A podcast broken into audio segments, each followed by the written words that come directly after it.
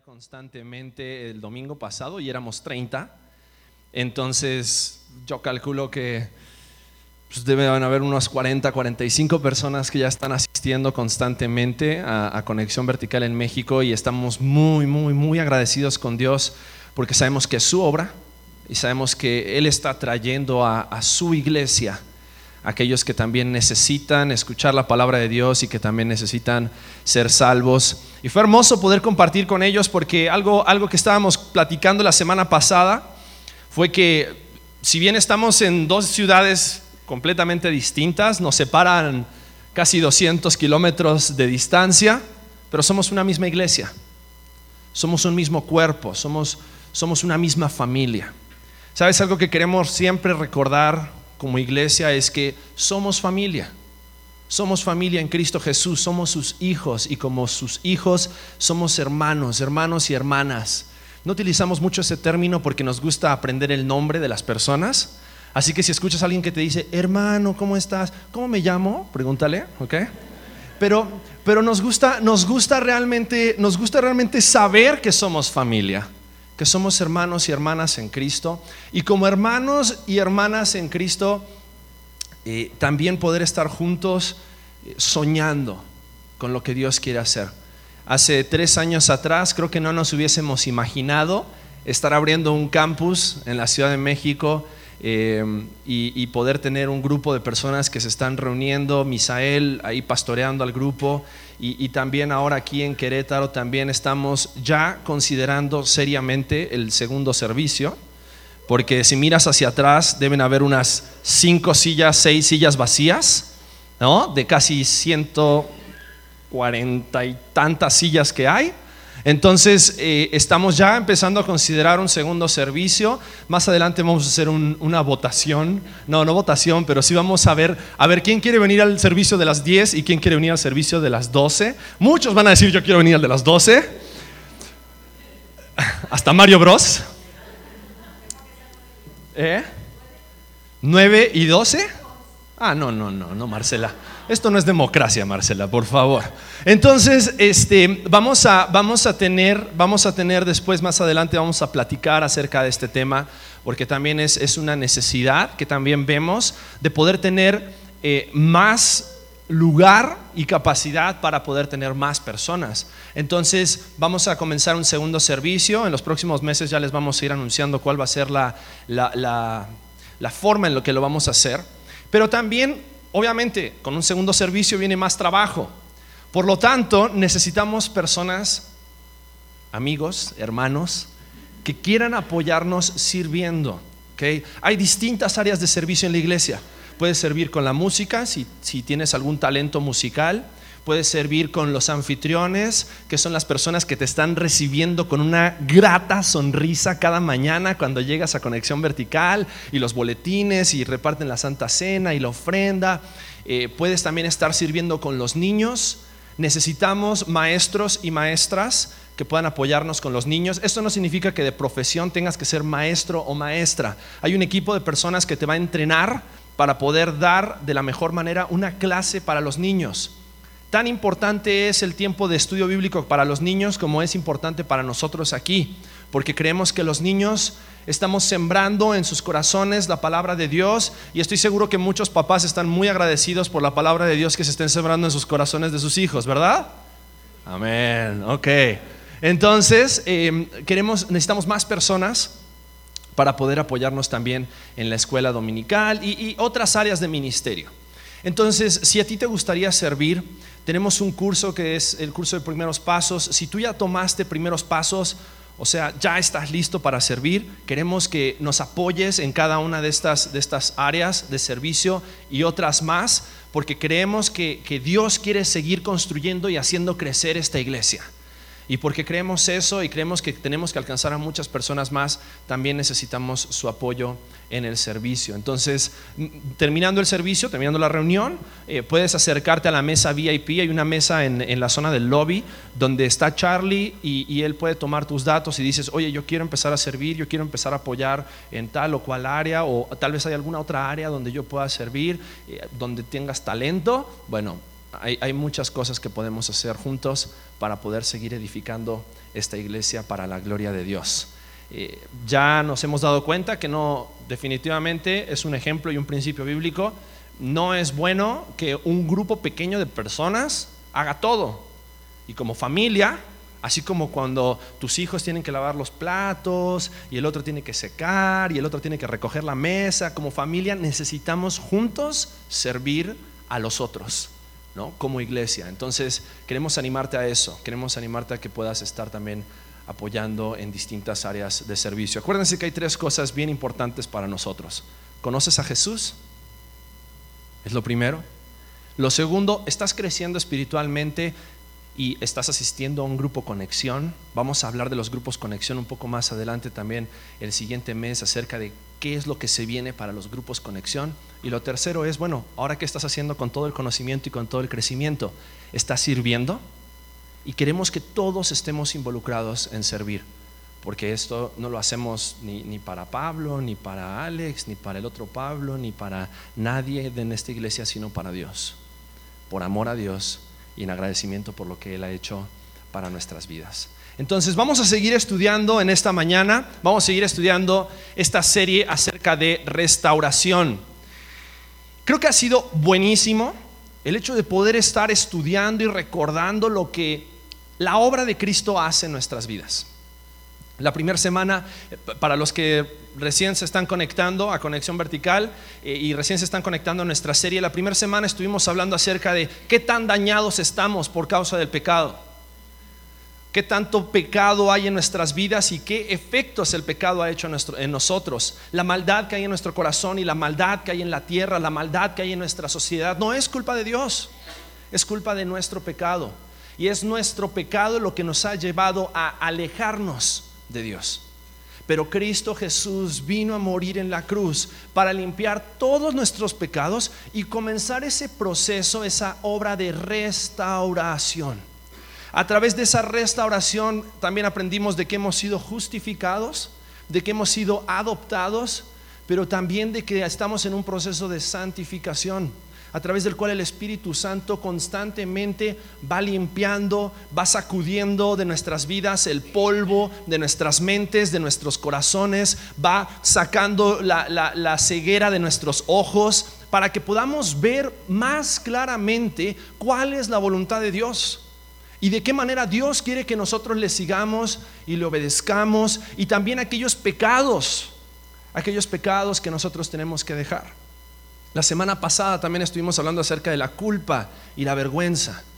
Cómo la culpa y la vergüenza pueden ayudarnos, son indicadores de que hemos hecho algo que está mal, son indicadores que nos muestran cuando necesitamos reorientar nuestro camino, enderezar nuestros pasos y a través de la culpa y la vergüenza, Dios muestra a nuestros corazones, a través de su Espíritu Santo, cuáles son aquellas cosas que nosotros tenemos que cambiar para entonces poder glorificarle con nuestras vidas. Pero también la culpa y la vergüenza pueden ser una espiral descendente que nos lleve muchas veces también a endurecernos. Porque a causa de la culpa y la vergüenza, ¿qué hicieron Adán y Eva? Se escondieron. Se escondieron. Se escondieron ¿por qué? Porque sabían que ya no eran más inocentes. Sabían que Dios sabía aquello que ellos habían hecho. Y muchas veces por causa de la culpa y la vergüenza, nuestra tendencia es esa nuestra tendencia no es de ir y confesar y decir, Dios te necesito, pequé, hice aquello que no te agradaba, no te glorificaba. Muchas veces nuestra tendencia es escondernos. Es decir, aquí no pasó nada y pensar que Dios jamás se va a dar cuenta. Pero también vimos cómo a través de la confesión y del arrepentimiento podemos ser libres, libres de la culpa y de la vergüenza. Porque Jesús al morir en la cruz, derramar su sangre, Él compró nuestra libertad. Y así como la culpa y la vergüenza pueden llevarnos a una esclavitud y alejarnos de la voluntad de Dios, también hoy vamos a estar hablando acerca de dos cosas que, que, tienen esa tendencia también en nuestras vidas a causa del pecado. Y esas dos cosas es el miedo y la ansiedad. Hoy vamos a estar hablando acerca de cómo tener victoria ante el miedo y la ansiedad al entender la bondad de Dios para nosotros. Entonces vamos a orar, vamos a cerrar nuestros ojos, vamos a pedir la guía de Dios en este momento porque te necesitamos Dios. Queremos rogarte, Señor, que en este momento tú hables a cada uno de nosotros. Queremos escuchar tu voz. Necesitamos escuchar tu voz. Padre, te pido, Señor, que a través de tu Espíritu Santo y de tu palabra, tú nos enseñes. Señor, tú confrontes también todas aquellas cosas en nuestra vida que necesitamos cambiar. Porque no queremos ser esclavos del miedo y de la ansiedad, queremos ser libres en ti. Te pedimos por esto en el nombre de Cristo Jesús. Amén. Amén. La razón por la cual decidimos comenzar con esta serie hace unas semanas atrás y vamos a seguir durante el mes de marzo es porque muchas veces nuestra vaga comprensión del Evangelio o de la obra perfecta y completa de Cristo Jesús para nuestra salvación nos ha llevado, aunque somos libres, a vivir como si fuéramos esclavos. ¿Se entiende? Somos libres. En Cristo Jesús, por su sangre derramada, somos libres. Pero muchas veces porque no entendemos la magnitud de la obra perfecta de Cristo Jesús para nuestra salvación, creemos que nuestro pecado aún nos hace culpables, aún nos condena.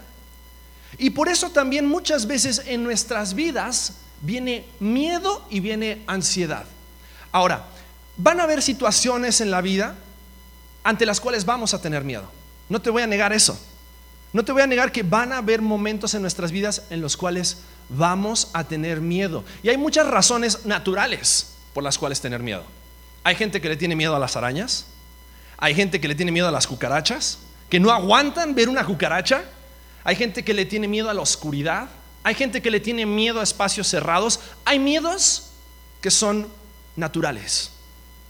Pero también hay un cierto miedo que implica o que demuestra una desconfianza.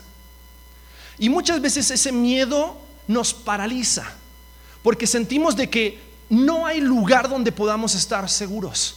No hay lugar a donde podamos correr y saber que vamos a estar bien. Y van a haber situaciones en nuestra vida, van a haber momentos en nuestras vidas en los cuales vamos a tener miedo.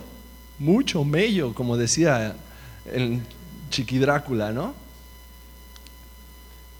Y vamos a tener miedo porque, no sabemos todas las cosas. Eso es obvio, no sabemos el futuro, no sabemos qué nos depara acerca de, de nuestras vidas. Pero algo sí podemos saber. Podemos saber que Dios es bueno. Y porque nosotros podemos saber que Dios es bueno, y vamos a estar viendo en esta mañana varias cosas a través de las cuales podemos vivir libres del miedo y de la ansiedad. Por esa razón podemos estar tranquilos y podemos estar en paz y podemos saber que Dios está en control. Eh, hace unas semanas atrás leíamos ese pasaje donde, donde los discípulos estaban en la barca con Jesús. Y de repente dice que estaban en la barca con Jesús y se levantó una gran tormenta. Y en medio de la tormenta dice que hombres hombres bárbaros, ¿eh? hombres pescadores, hombres fuertes. No, no eran niños de mamá. Eran hombres fuertes que eran pescadores y estaban acostumbrados a las tormentas. Sus manos con callos y tal vez eran hombres que estaban ahí ya experimentados. Sin embargo, dice que en medio de esa tormenta tuvieron miedo. Y porque tuvieron miedo, dice que fueron corriendo a Jesús. Y Jesús les hizo una pregunta. ¿Dónde está vuestra fe? O sea, ¿en quién estás confiando? ¿No sabes quién soy yo? Y Jesús dice que se paró en ese momento, le habló a las olas, le habló al viento y dice que en ese momento la tormenta se detuvo. ¿De qué te habla eso? ¿Quién es Dios? Dios es un Dios todopoderoso. Y Dios es un Dios que tiene control por sobre todas las cosas. Y Jesús le pregunta a los discípulos, ¿dónde está su fe? Porque claro, los discípulos decían, estoy con Jesús, estoy con el Hijo de Dios. Y caminaban seguramente con Él mientras Jesús hacía milagros y decían, ah, sí, yo soy discípulo de Jesús. Y, entonces veían cómo Jesús levantaba un cojo y decían, hey, Él es Jesús y yo soy su discípulo. Pero en el momento de la tormenta, en el momento de la tormenta fue como que no sabían ni para dónde correr. Obviamente no tenían dónde correr porque estaban en una barca, ¿verdad? Pero, pero se olvidaron de quién era Jesús. Se olvidaron de que nuestro Dios es el Dios creador de todas las cosas. Y Jesús, su Hijo, el Verbo, a través de Él, todas las cosas fueron creadas. Por Él y para Él. Por lo tanto, ¿hay algo que deba causar tanto miedo y temor en nuestras vidas que nos paralice? Si tenemos a un Dios que es bueno. Entonces vamos a estar pensando en esta mañana de qué manera podemos vivir libres del miedo y la ansiedad. ¿Por qué? Porque Cristo nos salvó no para que andemos preocupados por la vida esperando la siguiente prueba, esperando la siguiente situación difícil. Cristo nos salvó para que nosotros podamos poner en, perspectiva cuál es nuestra esperanza eterna. Porque si nosotros solamente estamos mirando al día de mañana, Jesús mismo dice, el día de mañana va a traer su propio afán. Por lo tanto, tenemos que recordar en primer lugar, recordar que Dios tiene para ti paz y prosperidad. Dios tiene para el, para el corazón del hombre paz y prosperidad. Y tal vez como decimos en el, evangelismo ilustrado, pero si Dios es un Dios de paz y prosperidad, ¿por qué en el mundo encontramos conflicto y soledad? ¿Por qué en el mundo encontramos tantos problemas? ¿Sabes por qué? Porque la paz y la prosperidad de la cual Jesús, por la cual Jesús murió en la cruz, no es la paz del mundo, sino es la paz con Dios. Y vamos a ver en la palabra de Dios, porque ¿te acuerdas cuando Dios creó todo en el jardín del Edén? Dios creó al hombre, creó a la mujer, creó todos los animales y dice que vio que todo era qué? Bueno.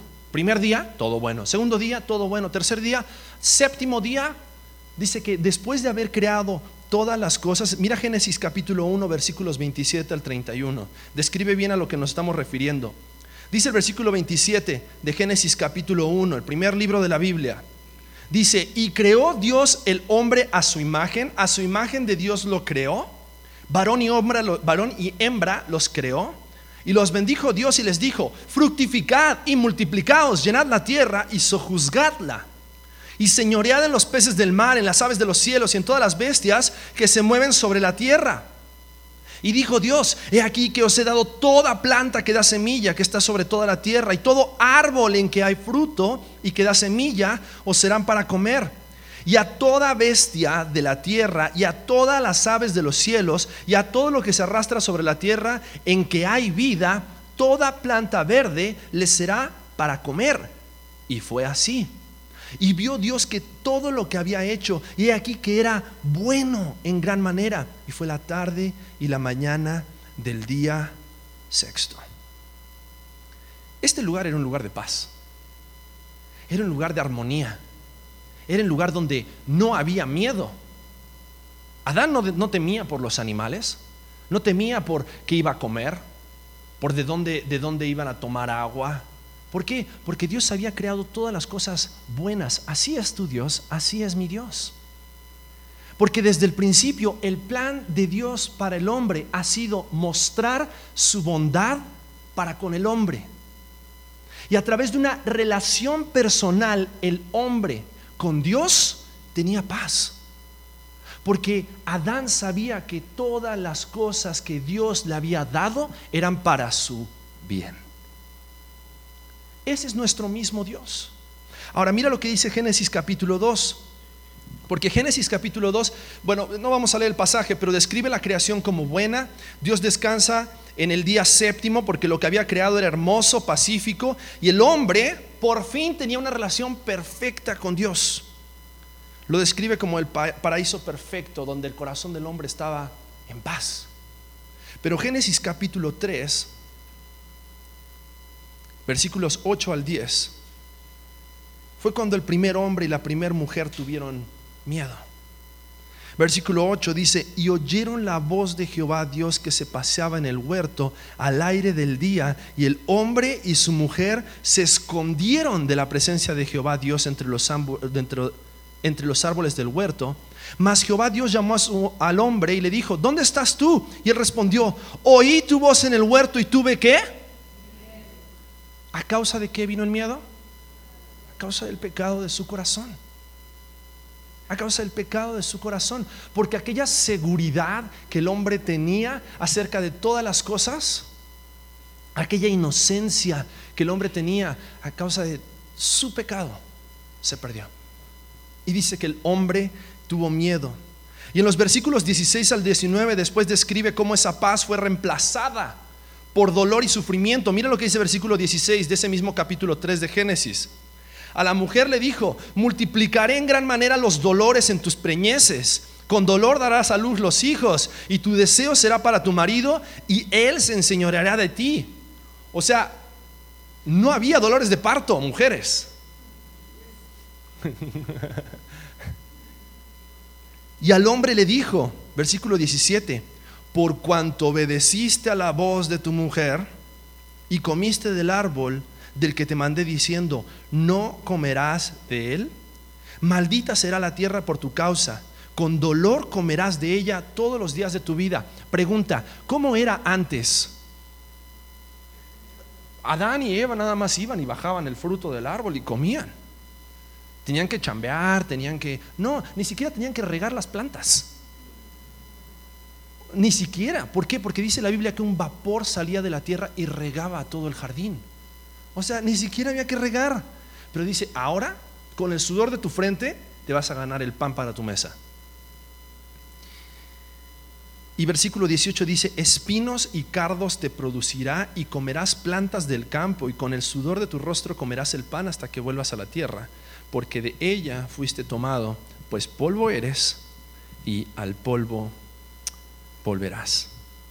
La paz y la prosperidad que Adán y Eva experimentaban antes de pecar no fue algo que ellos habían ganado, no fue algo que ellos perseguían Hoy por hoy en nuestra sociedad es como que para poder tener paz, para poder tener seguridad, para poder sentirte bien, tienes que tener un buen trabajo, tienes que tener una buena carrera, tienes que tener un buen salario, tienes que tener aspiraciones altas, tienes que tener una familia. O sea, la paz y la prosperidad que Adán y Eva experimentaron desde un comienzo no fue resultado de su esfuerzo.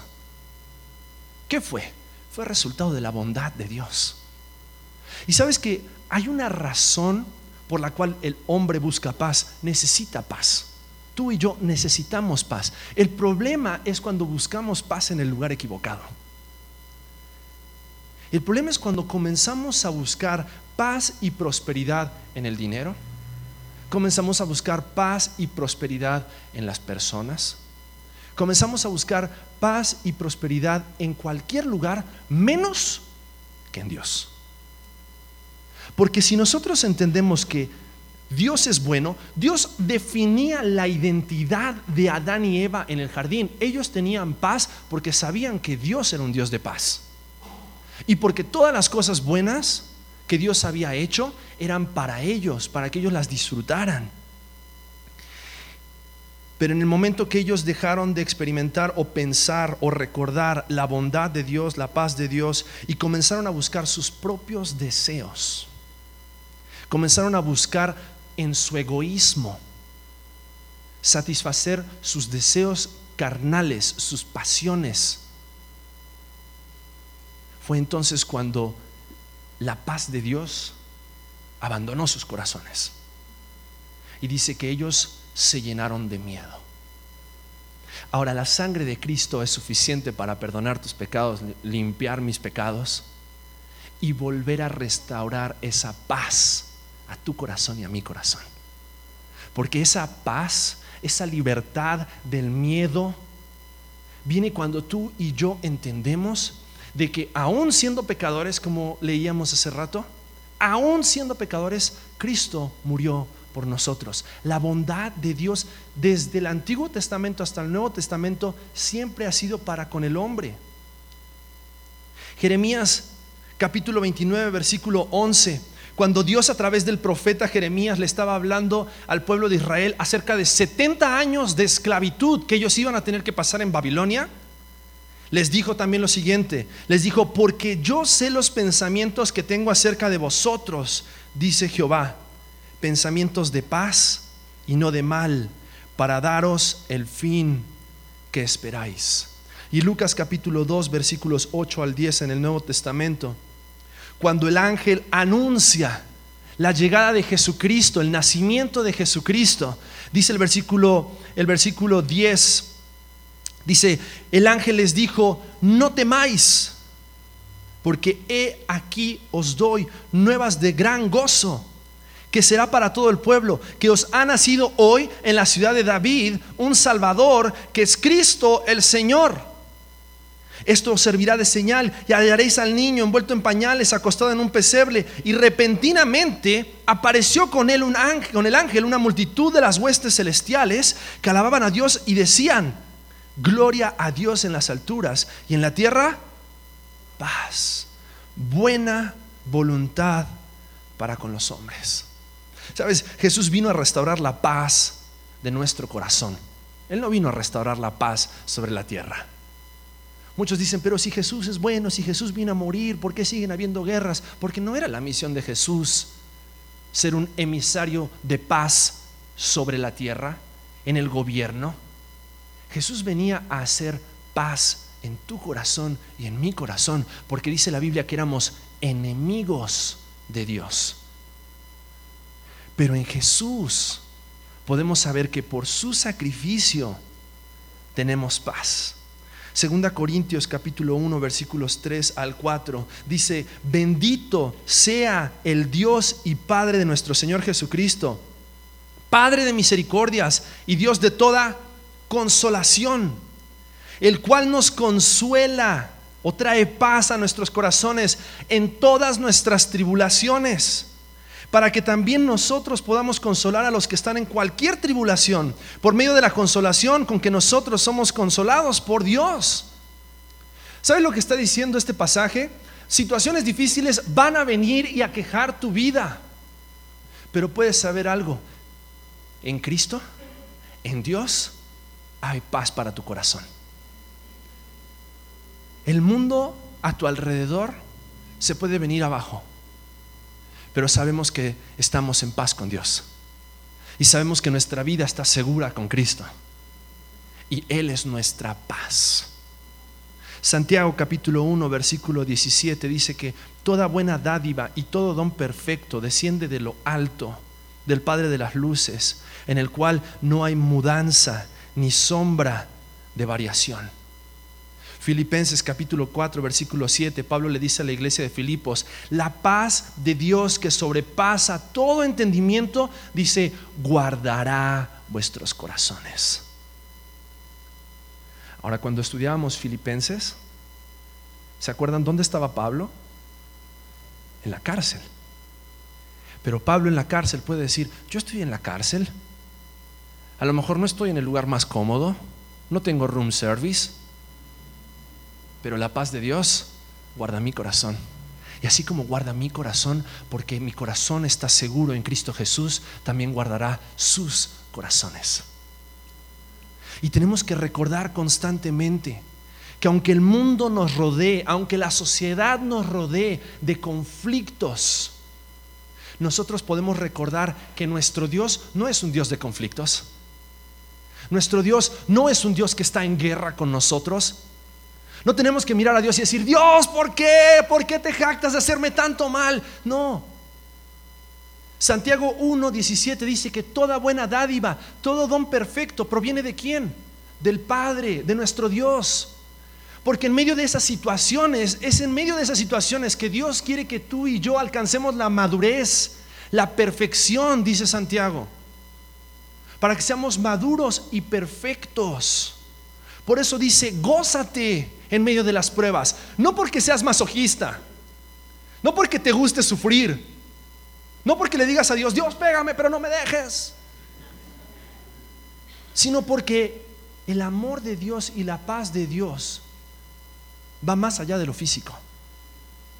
Es una paz y es un amor que va hasta lo más profundo de nuestros corazones. Y es en medio de esa paz que yo puedo confiar en Dios. Ahora, ¿por qué muchas veces estamos sin paz? ¿Por qué muchas veces vamos persiguiendo la paz, pero no hallamos la paz por buscarla en los lugares equivocados? Porque mi Dios es un Dios de paz. Y porque mi Dios es un Dios de paz, yo puedo decirte, como el apóstol Pablo le dijo a la iglesia de Filipos, su paz tiene la capacidad de gobernar tu corazón. Para que en esos momentos de miedo y de ansiedad, de desesperación, cuando no sabes si vas a llegar a la quincena, cuando no sabes si te van a correr del trabajo, cuando no sabes si tu esposo, tu esposa te van a dejar en medio de cualquier situación, la paz de Dios puede gobernar nuestro corazón. Y es en esa paz en la cual nosotros podemos ser libres.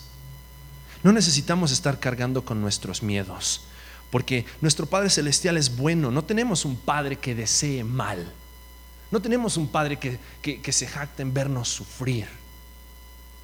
Dios no es Zeus, que está con los rayos esperando a ver en el momento que te lanza un rayo y, y no.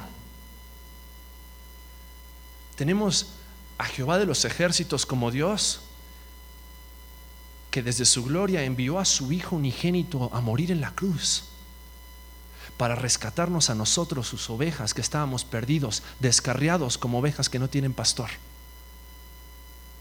Y dice que cargó sobre Jesús todos nuestros pecados para que tú y yo tengamos paz. Paz.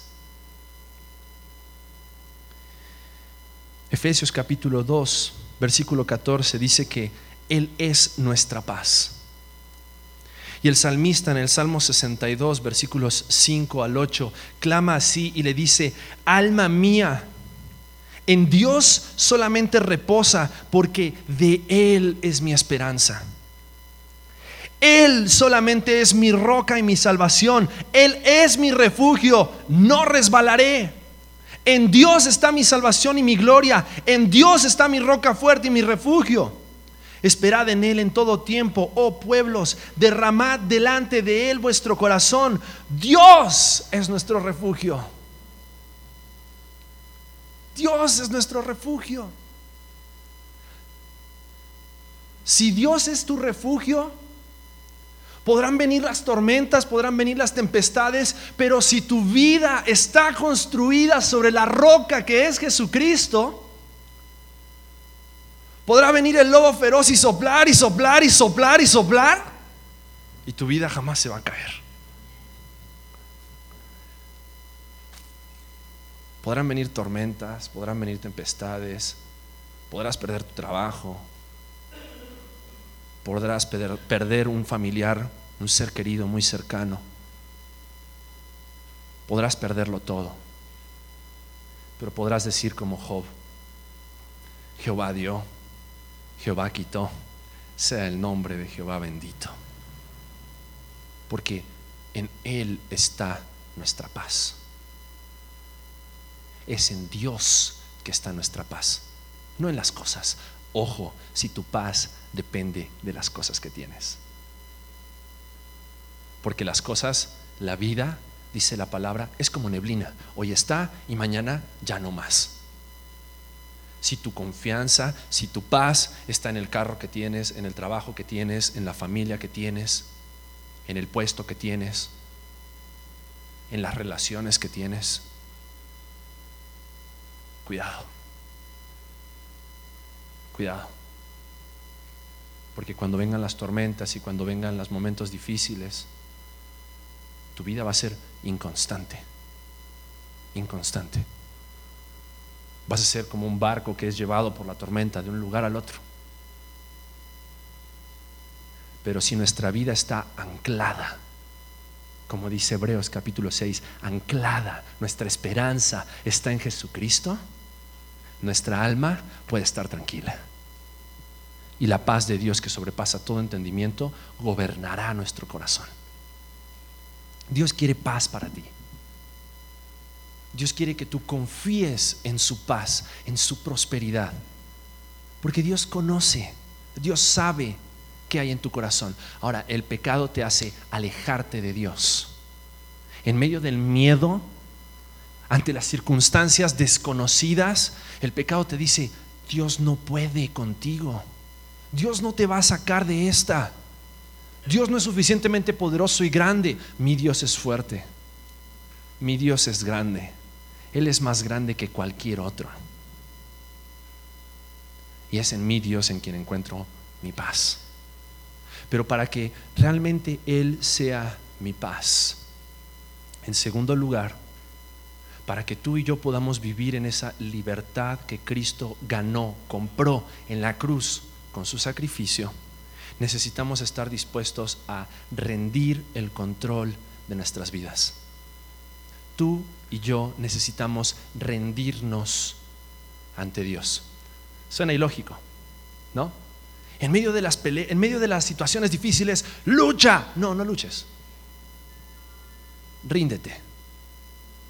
Rinde el control de tu vida, porque si tú luchas en tus fuerzas, según tus medios, según lo que tú crees que va a traer paz, que va a solucionar tus problemas, puedes llegar a conseguir una paz pasajera. Sí, Jonás sentía paz cuando estaba en el barco y estaba huyendo de Nínive, pero ¿era paz de Dios? No. Él encontró paz en esconderse en el barco creyendo que Dios nos iba a enterar, que él no estaba yendo a Nínive a predicar. Pero esa paz, ¿cuánto te dura? ¿Cuánto te puede durar el dinero? ¿Cuánto te puede dar? ¿Cuánto te puede durar relaciones? La paz de Dios, si nosotros realmente queremos experimentar la paz de Dios, tenemos que hacer como el salmista en el versículo 8 del Salmo 62 que recién leíamos, versículos 7 y 8, el salmista decía, en Dios está mi salvación y mi gloria. Él no decía, en mis fuerzas. Él no decía, en mi espada. Él no decía, en mi reino. El salmista estaba diciendo, en Dios está mi roca y mi refugio. Esperad en Él en todo tiempo, pueblos, derramad delante de Él vuestro corazón, porque Dios es nuestro refugio. Y esa actitud de esperar en Él significa esperar, no significa luchar. Significa poner delante de Dios cada una de esas situaciones, cada uno de esos conflictos, cada una de esas cosas que traen miedo y te paraliza de hacer aquellas cosas que sabes que tienes que hacer en tu andar con Dios y rendirlas delante de Él. Rendirte delante de Él.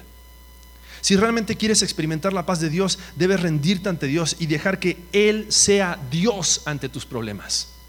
El problema es que muchas veces hemos construido ídolos o dioses ante los, a los cuales corremos cuando tenemos problemas. Puede ser el dios cigarro, puede ser el dios alcohol, puede ser el dios violencia, cuando estás en medio de problemas, estás en medio de situaciones, y puede ser el Dios familia, puede ser el Dios amigos, a quienes tú corres en los momentos de conflicto, en los momentos de preocupación. Pero cualquier cosa que no sea Dios es frágil y nuestra preocupación después siempre será tratar de proteger aquellas cosas que creemos que nos pueden proteger. Y ahí es donde viene la ansiedad. Porque comienzas a preocuparte por proteger aquello que te protege. Proteges tu familia, proteges tu dinero, proteges tus relaciones, en lugar de dejarte proteger por Dios. Dejarte proteger por Dios. Mateo capítulo 6, mira lo que dice el versículo 25. Jesús le está hablando a sus discípulos y les dice, por tanto, os digo, no os afanéis por vuestra vida, o sea, no estés ansioso. No estés ansioso por, tu vida. ¿Qué habéis de comer? ¿O qué habéis de beber? Ni por vuestro cuerpo, ¿qué habéis de vestir? ¿No es la vida más que el alimento y el cuerpo más que el vestido? Y después en los versículos 26 al 30 da muchos ejemplos de cómo las aves no se preocupan por qué han de comer, cómo los lirios no se preocupan por quién los ha de regar. Porque hay un Dios, hay un Dios bueno que se preocupa por ti, se preocupa por mí. Lo único que tenemos que hacer es rendirnos ante ese Dios. Por eso el versículo 31 dice, no os afanéis pues diciendo, ¿qué comeremos o qué beberemos o qué vestiremos? Porque los gentiles, o sea, aquellos que no conocen a Dios, los gentiles buscan todas estas cosas, pero vuestro Padre Celestial sabe que tenéis necesidad de todas estas cosas. Vuestro Padre Celestial sabe que tenéis necesidad de todas estas cosas. Había un profeta, un profeta que se llamaba Elías. hubo una gran sequía sobre toda la tierra. Y dice que Dios se ocupó de proveer para las necesidades de Elías. Hasta con cuervos le traía alimento. En una ocasión le dijo, ve a casa de una viuda y esta viuda tenía como para hacer una torta, nada más. Pero dice que Dios proveyó y multiplicó todo lo que esta viuda tenía. ¿Para qué? Para que Elías confiara confiara y se rindiera, no ante su capacidad. Capaz que Elías hubiese pensado, bueno, aquí vamos a hacer un business y vamos a ver de qué manera conseguimos. No, no, no, no, no. Ríndete ante Dios y ante tus preocupaciones y ante tus miedos y ante tus ansiedades, porque Dios cuida de ti. Es necesario que nos rindamos. Jesús en este pasaje le hablaba a sus discípulos, a sus discípulos, dándose cuenta de qué era lo que sus discípulos se preocupaban. Pero Jesús les estaba enseñando, confíen en mí, dependan en mí. Y sabes, Cristo quiere restaurar, restaurar esa confianza para que nosotros podamos poner nuestra fe en Él. Cuando nosotros ponemos nuestra fe en Cristo, cuando ponemos nuestra fe en el único que nos puede ayudar, es cuando realmente nos vamos a sentir libres. Porque solamente en Él podemos encontrar la provisión que nosotros necesitamos. Tal vez hay razones normales por las cuales te cuesta confiar. Tal vez te cuesta confiar porque te han defraudado muchas veces en la vida. Y te cuesta poner tu confianza en una persona o en Dios. Porque sientes que Dios te defraudado en algún momento. Tal vez te cuesta, te cuesta confiar porque te ha ido mal en muchas situaciones y ahora quieres ser más cuidadoso acerca de en quién confías. O tal vez te sientes que no eres digno de confiar en Jesús. Pero si de algo podemos estar seguros, es que por la fe en Cristo Jesús, poner nuestra fe en Cristo Jesús no significa que nunca tendremos miedo, pero significa que por fe podemos enfrentar cada miedo y cada circunstancia difícil confiando en que la bondad de Dios para nosotros siempre será más grande que cualquier circunstancia que golpee nuestras vidas. En eso podemos confiar. No sé por qué cuando somos niños nos asustan ciertas cosas. Yo cuando era niño me asustaba, más que asustarme la oscuridad, a los niños muchas veces les da miedo la oscuridad y le piden a la mamá o al papá que le prendan la luz. A mí, más que la oscuridad, me daba miedo ver al monstruo. Entonces, mientras más oscuro estuviera, mejor. Porque así, si había un monstruo en el cuarto, yo no lo veía.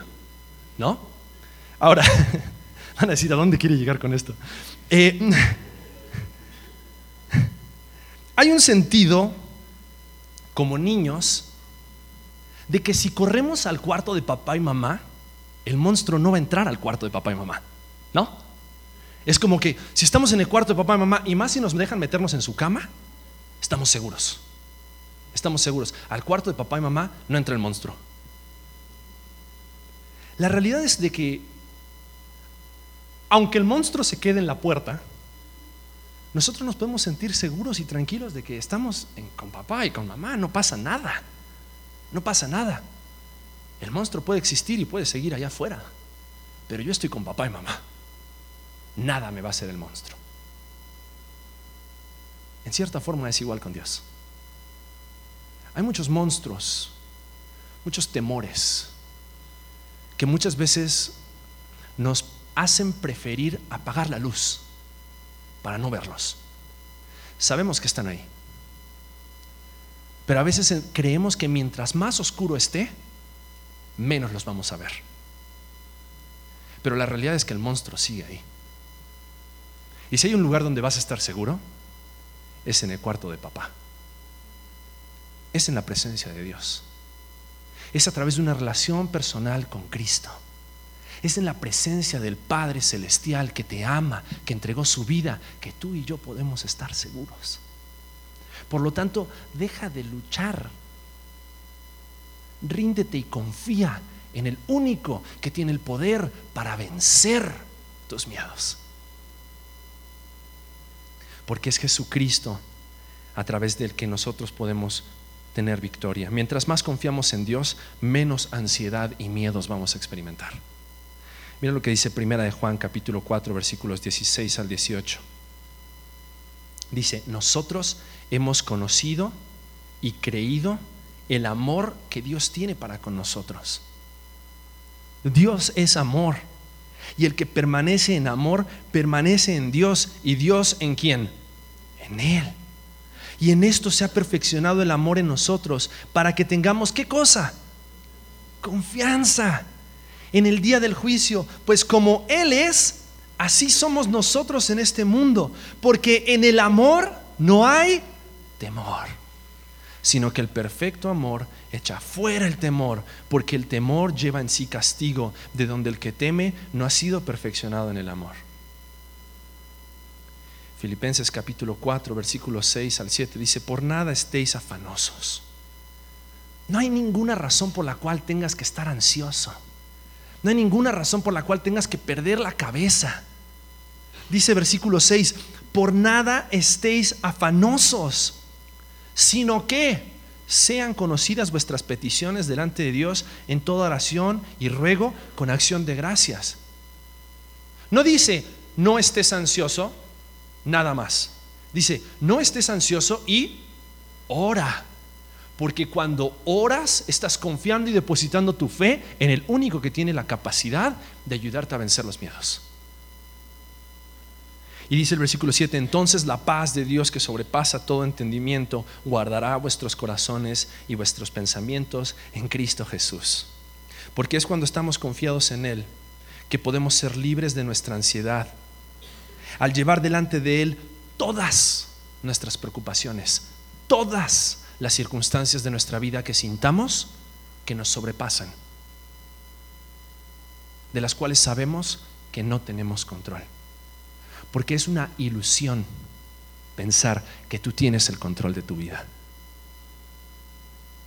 Lo que Dios está pidiendo es, rinde tu confianza, ponla en mí, rinde tu corazón, tus preocupaciones, tus miedos. ¿Vas a tener miedos? Sí. Pero aquí la situación es, ¿qué vas a hacer con esos miedos? Vas a ponerlos delante de Dios y vas a confiar en que Él tiene la capacidad, por fe, de darte la victoria, de llevarte por encima de esos valles de sombra de muerte, en los cuales dice, no temeré mal alguno, porque su vara y su callado, ¿qué? Me infundirán aliento. ¿Por qué? Porque Jehová es mi pastor. Jehová es mi pastor. ¿A qué le voy a tener miedo? Déjense venir, porque Jehová es mi pastor.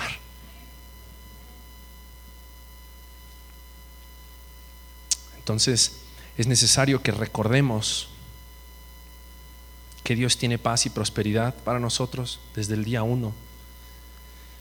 Es necesario que rindamos el control de nuestra vida.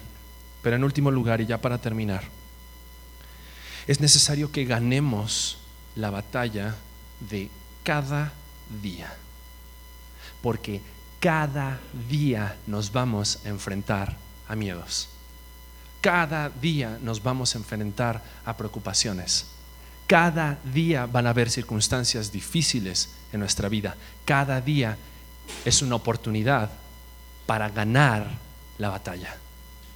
No es que una sola vez y para siempre. Sí, la salvación es una sola vez y para siempre. Crees en Jesucristo y serás salvo. Sí, pero cada día el diablo va a venir. El enemigo va a venir a través de tu carne, a través de tus deseos, a través del sistema. Y va a venir a susurrar mentiras a tu oído para que tú dejes de confiar en Dios. Y cada día es una nueva batalla, pero es una nueva batalla que podemos ganar en Cristo Jesús. Mateo 6:34 dice, por tanto, no os preocupéis por el día de mañana.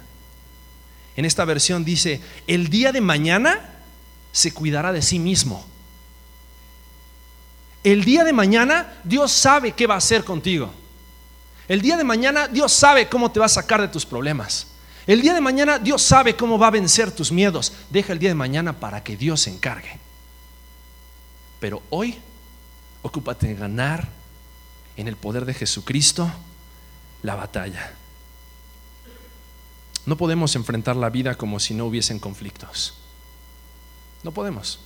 Conflictos van a haber, problemas van a haber, miedos vamos a tener. Pero sí podemos cambiar la forma en que los enfrentamos cada día. Cada día rindiéndome y poniendo mi confianza en Dios. Primera de Juan capítulo 5 versículo 4. Dice, porque todo lo que es nacido de Dios vence al mundo.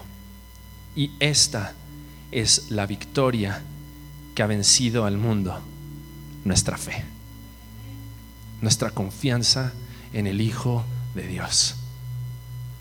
Juan capítulo 16, versículo 33 dice, estas cosas os he hablado para que en mí tengáis paz. En el mundo tenéis tribulación, pero confiad, yo he vencido al mundo. Y papá, Dios te está diciendo, confía. Conmigo estás seguro. Conmigo no hay nada ni nadie que te pueda separar de mi amor.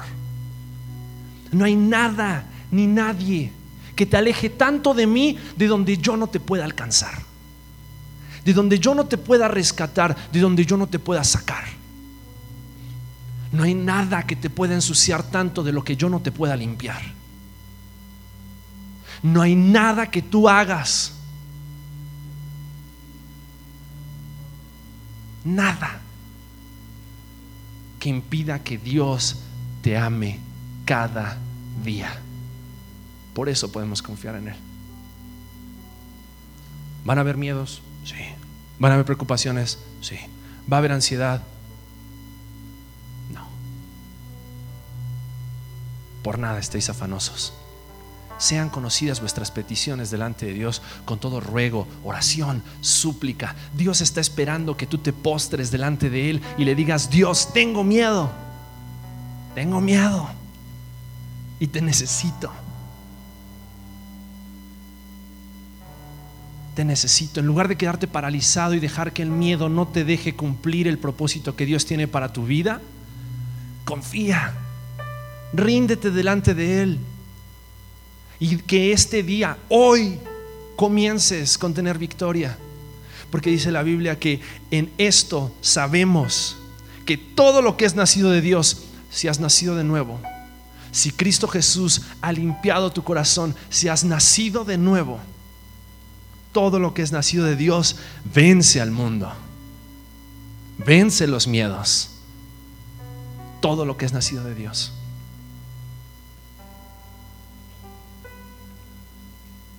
Su espíritu te da el poder y la capacidad de levantarte cada mañana y enfrentar el día, caminar en su libertad sabiendo que en Él tienes la victoria. En Jesús tenemos la victoria. Te puedes quedar sin trabajo, te puedes quedar sin familia, pero sin Dios jamás.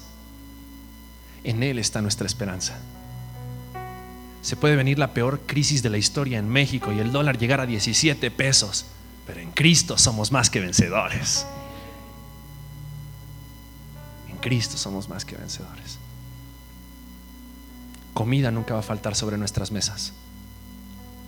Techo jamás va a faltar sobre nuestras cabezas. Por lo tanto, tengamos paz.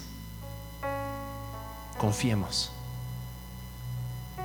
el Salmo 118, versículo 24, y con esto termino, dice, este es el día que el Señor ha hecho. Y todo lo que Dios hizo, ¿qué es? Bueno.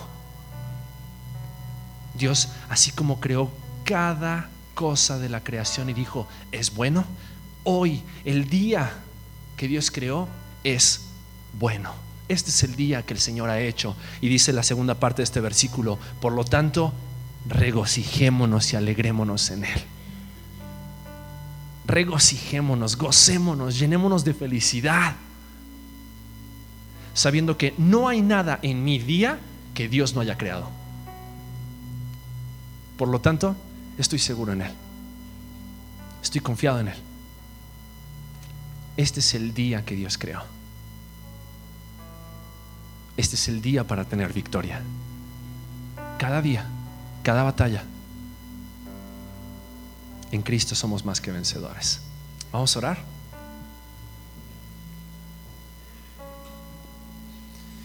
Quiero preguntarte, ¿qué vas a hacer con esta verdad? Cristo ya ganó con su sangre preciosa la victoria sobre la muerte y el pecado. Por eso la palabra dice, ¿dónde está, oh muerte, tu aguijón? ¿Dónde, oh sepulcro, tu victoria? La muerte sorbida en victoria. No hay nada ni nadie que nos pueda separar del amor de Dios. No hay nada ni nadie. Por lo tanto, no dejes que los conflictos, que los miedos, que las preocupaciones, que la ansiedad te robe la paz. Recuerda, recuerda que nuestro Dios es un Dios bueno. Es un Dios que desea para ti su bondad y su prosperidad, su provisión. Jehová es mi pastor, nada me faltará. ¿Estás listo para confiar? ¿Estás listo para decir, Dios, hoy quiero confiar? No quiero más dudar de tu poder. No quiero más dudar de quien tú eres. No quiero más desconfiar de ti. Quiero poner toda mi fe en ti, toda mi confianza en ti porque tú eres mi paz, porque en ti hay salvación, porque en ti hay perdón, porque en ti estoy seguro.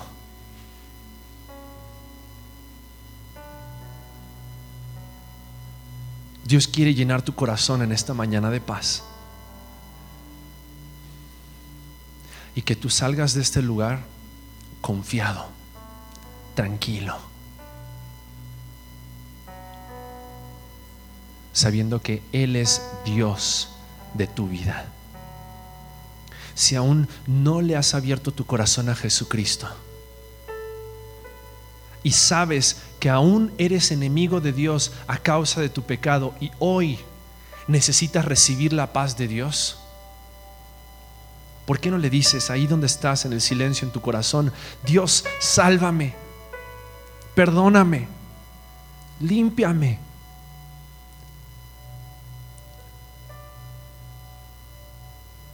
No quiero ser más tu enemigo. Quiero estar en paz contigo. Quiero recibir tu salvación.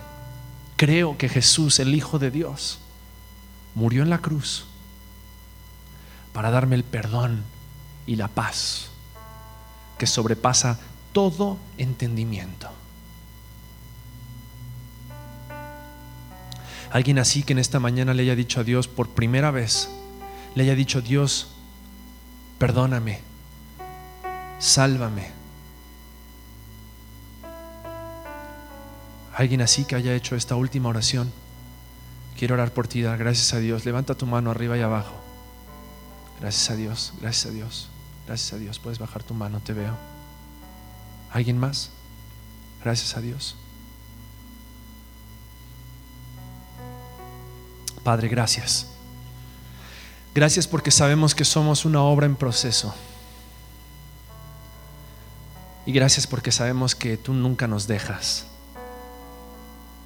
No abandonas tu obra, la obra que comenzaste la vas a perfeccionar hasta el día de Jesucristo y por eso te pedimos Dios que nos des victoria sobre cada miedo, sobre cada área de nuestras vidas que trae ansiedad a nuestros corazones. Queremos ser libres, queremos ser libres y queremos correr en esa libertad y gritar como cantábamos en esta mañana, porque Cristo está vivo, yo viviré por la eternidad. Y en eso está nuestra paz. en que aún siendo pecadores, tú nos amaste, nos salvaste y nos has dado esperanza de vida eterna. Por lo tanto, no hay nada que temer.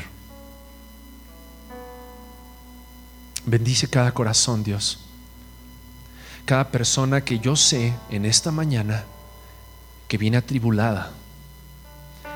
Yo sé que hay personas en este lugar que están atribulados y necesitan tu paz. Te ruego, Padre, en el nombre de Cristo Jesús, que ellos puedan rendirse delante de ti en este momento.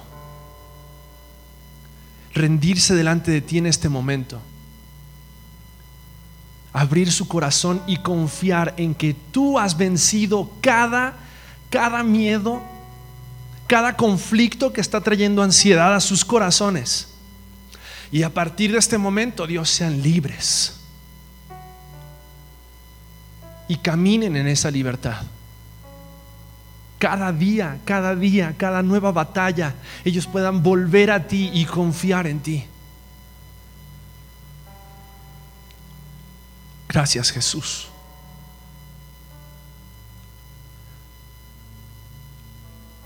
Gracias Jesús porque cuando moriste en la cruz,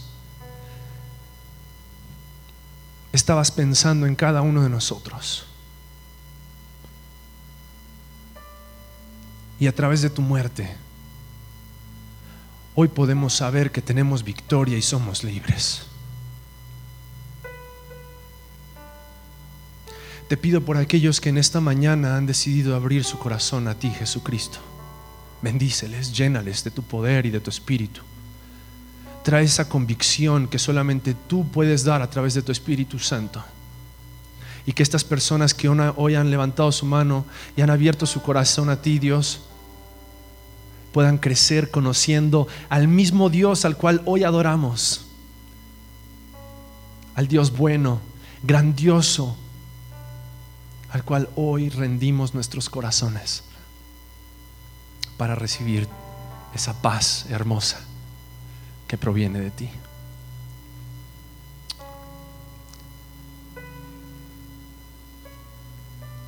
Gracias Dios.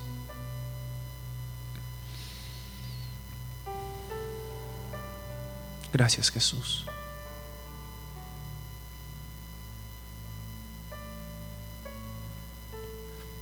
Así con tus ojos cerrados, quiero decirte algo más.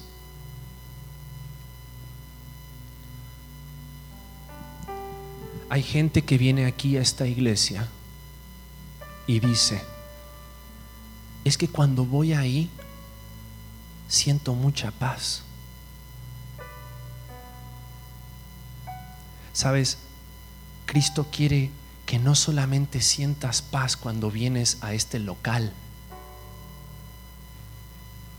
Cristo quiere llenar de tu corazón de paz cada hora del día, cada hora de la noche.